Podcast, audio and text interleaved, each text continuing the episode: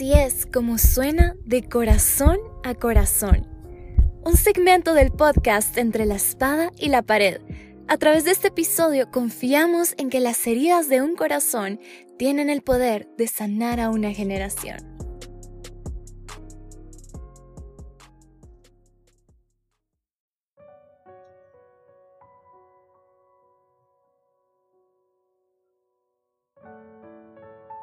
Hey, ¿qué ondas? Lo siento, tenía ganas de hacer eso. Bueno, para los que no me conocen, soy Josué Borjas, eh, un líder dentro de la iglesia SEAD. Y creo que para contarles un poquito de quién soy, creo que les voy a dar estos cuatro puntos que me definen a la perfección. Y es que amo los deportes, amo rodearme de gente que amo, amo servir y amo a Dios por sobre todas las cosas. Y creo que em, puedo empezar contándoles mi historia con que literalmente he asistido a la iglesia toda mi vida y pero no siempre fui parte de, la misma. La verdad es que crecí en un hogar cristiano, pero si soy muy sincero, no quería ser uno. Desde chiquito estuve en diferentes ministerios eh, dentro de mi iglesia y la verdad es que nada más lo hacía porque me hacían ir mis papás, pero no era algo que me fascinaba. Y a medida yo fui creciendo, eh, la verdad es que me fui alejando de Dios. Me fui saliendo de esos ministerios poco a poco, pero no me terminé yendo de la iglesia, nada más porque no me dejaban. Y la verdad es que algo que muy pocos saben de mí es que mis papás son pastores dentro de la iglesia Seada. Y la verdad es que esa fue una de las razones por las que yo no quise involucrarme.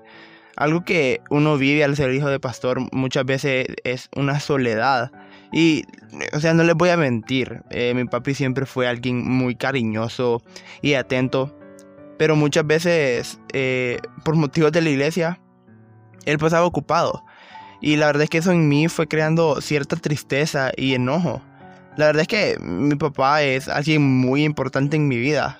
Estudio lo que estoy estudiando porque él me inspiró.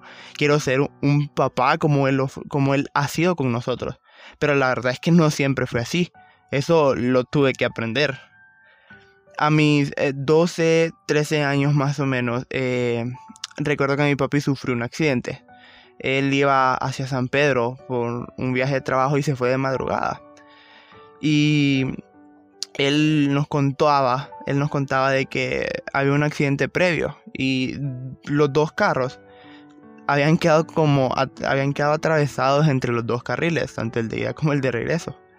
Y él para evitar eh, chocar con alguno de esos carros se quiso meter por en medio. Eh, pero justo en ese momento venía bajando un furgón como en camino hacia Teus. Eh, y decía que las luces del furgón venían altas, así que en cuanto el furgón se puso enfrente de él, él quedó cegado. Y en cuanto pudo volver a, a mirar, eh, no tuvo tiempo de reaccionar y fue a accidentarse contra las llantas traseras del furgón. Y lo arrastraron unos cuantos metros hacia abajo y, y la verdad es que mi papá quedó, quedó atorado. Y y yo estaba, la verdad, es como muy chiquito. Yo, o sea, yo ni siquiera me había dado cuenta en el momento.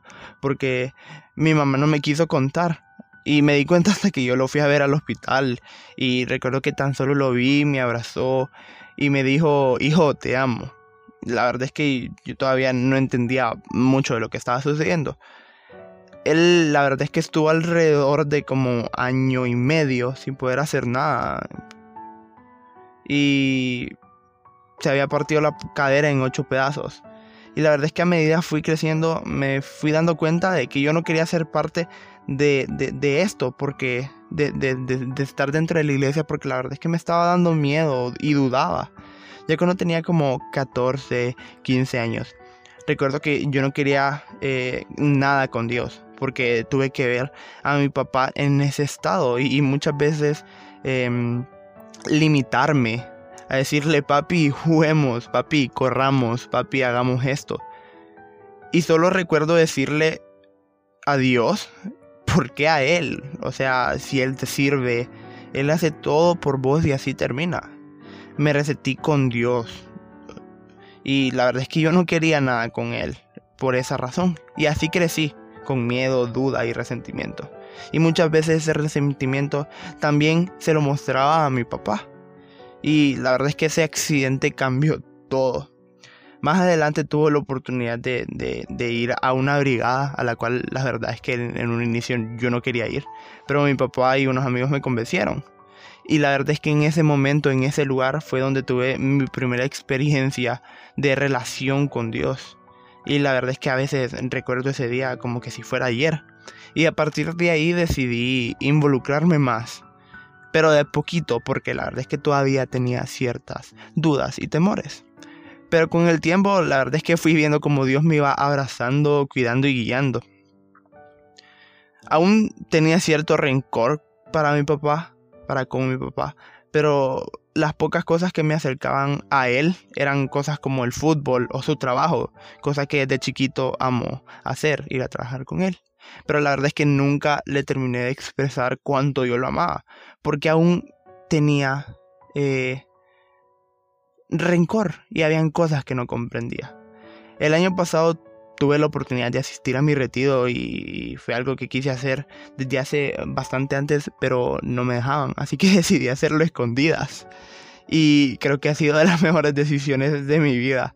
Y yo tuve el privilegio de, asistir al, retiro con, mi papá presente. Él, tuvo la oportunidad de, ir. Y la verdad es que tristemente aprovecharon a, a jugarme una broma algo pesada. E hicieron que yo creyera de que le había ocurrido algo muy malo. Recuerdo que yo lo vi caerse y empecé a llorar y, yo no quería seguir ahí, yo solo quería irme con mi papá. Tanto que la verdad es que ni siquiera presté mucha atención en la siguiente conferencia, me quedé como, ¿y mi papá dónde estará? ¿Qué, qué le habrá pasado? ¿Estará bien? Y en eso recuerdo que a mí iba pasando la conferencia, recuerdo que el pastor Miguel me llama y levanto mi cabeza y lo primero que vi fue a mi papá entrar caminando. Recuerdo que me paré, salí corriendo a abrazarlo y, no lo solté. Ese momento eh, yo no quería saber nada de nadie porque para mí era un momento de, de, estar solo él y yo. Pero lo que más me marcó fue algo que me dijo después de, ese, abrazo. Y, él lo que, lo que me dijo fue, tantos años cuidando de tanta gente, cuidando de otros hijos y tuve que dejar a mi propio hijo. Pero otra gente también necesita de un papá. Esas palabras marcaron mi vida y me hicieron entender que mi papi no solo se había vuelto el héroe de mi historia, pero también era el héroe de mucha gente más. Desde ese momento hasta hoy he entendido que puedo acompañarlo en diferentes situaciones, puedo ver un partido con él, puedo ir a trabajar con él, y puedo servir junto a Él. Eso fortaleció nuestra relación increíblemente. Claro que aún tenemos nuestras peleas, seguimos sin, sin ser perfectos y seguimos teniendo nuestras diferencias. Pero nunca habíamos estado tan de acuerdo y conectados como ahora. Y la verdad es que como líder, como papá, como hijo y como trabajador es mi ejemplo, pero sobre todo como un cristiano personas como Alejandro, que es mi líder, y, una de mis amigas más cercanas, que, que, se llama Ari, la verdad es que han visto cómo yo he crecido como líder, como persona. Y la verdad es que aún me queda mucho por alcanzar, pero no estoy donde estaba antes. La verdad es que muchas veces quise que las cosas fueran diferentes o fueran a mi manera y que mi papi estuviera solo para mí. Pero la gente también lo necesitaba. Hay gente que también me necesita a mí. Y hay gente que también te necesita a vos. Hay gente que necesita de cada uno de nosotros. Siempre, siempre se puede ayudar, siempre se puede apoyar, levantar a alguien, limpiar y ayudar a, a sanar las heridas. Porque siempre alguien va a necesitar de vos. Y como dice Josué 1.9, mira que te mando que te esfuerces y seas valiente. No temas ni desmayes, porque Jehová tu Dios estará contigo donde quiera que vayas. Esto no siempre va a ser sencillo, pero siempre va a ser gratificante. Te vas a sentir mejor cuando sabes que estás ahí para apoyar a alguien, para poder darle una palabra de apoyo o un consejo. No te quedes con las manos cruzadas, con los brazos cruzados. Y recordá que puedes ser el héroe de la historia de alguien más. Así como Cristo y mi papá fueron de mi vida, vos también puedes dar el ejemplo de Cristo en tu vida y puedes ser más que un amigo, puede llegar a ser un héroe. Así que gracias, gracias por regalarme sus oídos, por escucharme y que Dios los bendiga.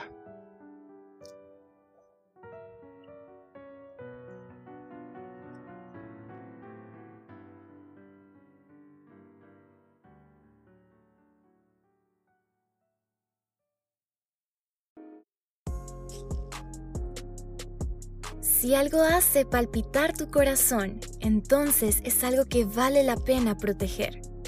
Como esta historia, si estás atravesando por algo y te has sentido solo, mándanos un mensaje en nuestras redes sociales. Como familia queremos apoyarte. Y no olvides que tu historia tiene el poder de despertar un palpitar diferente en todo el mundo.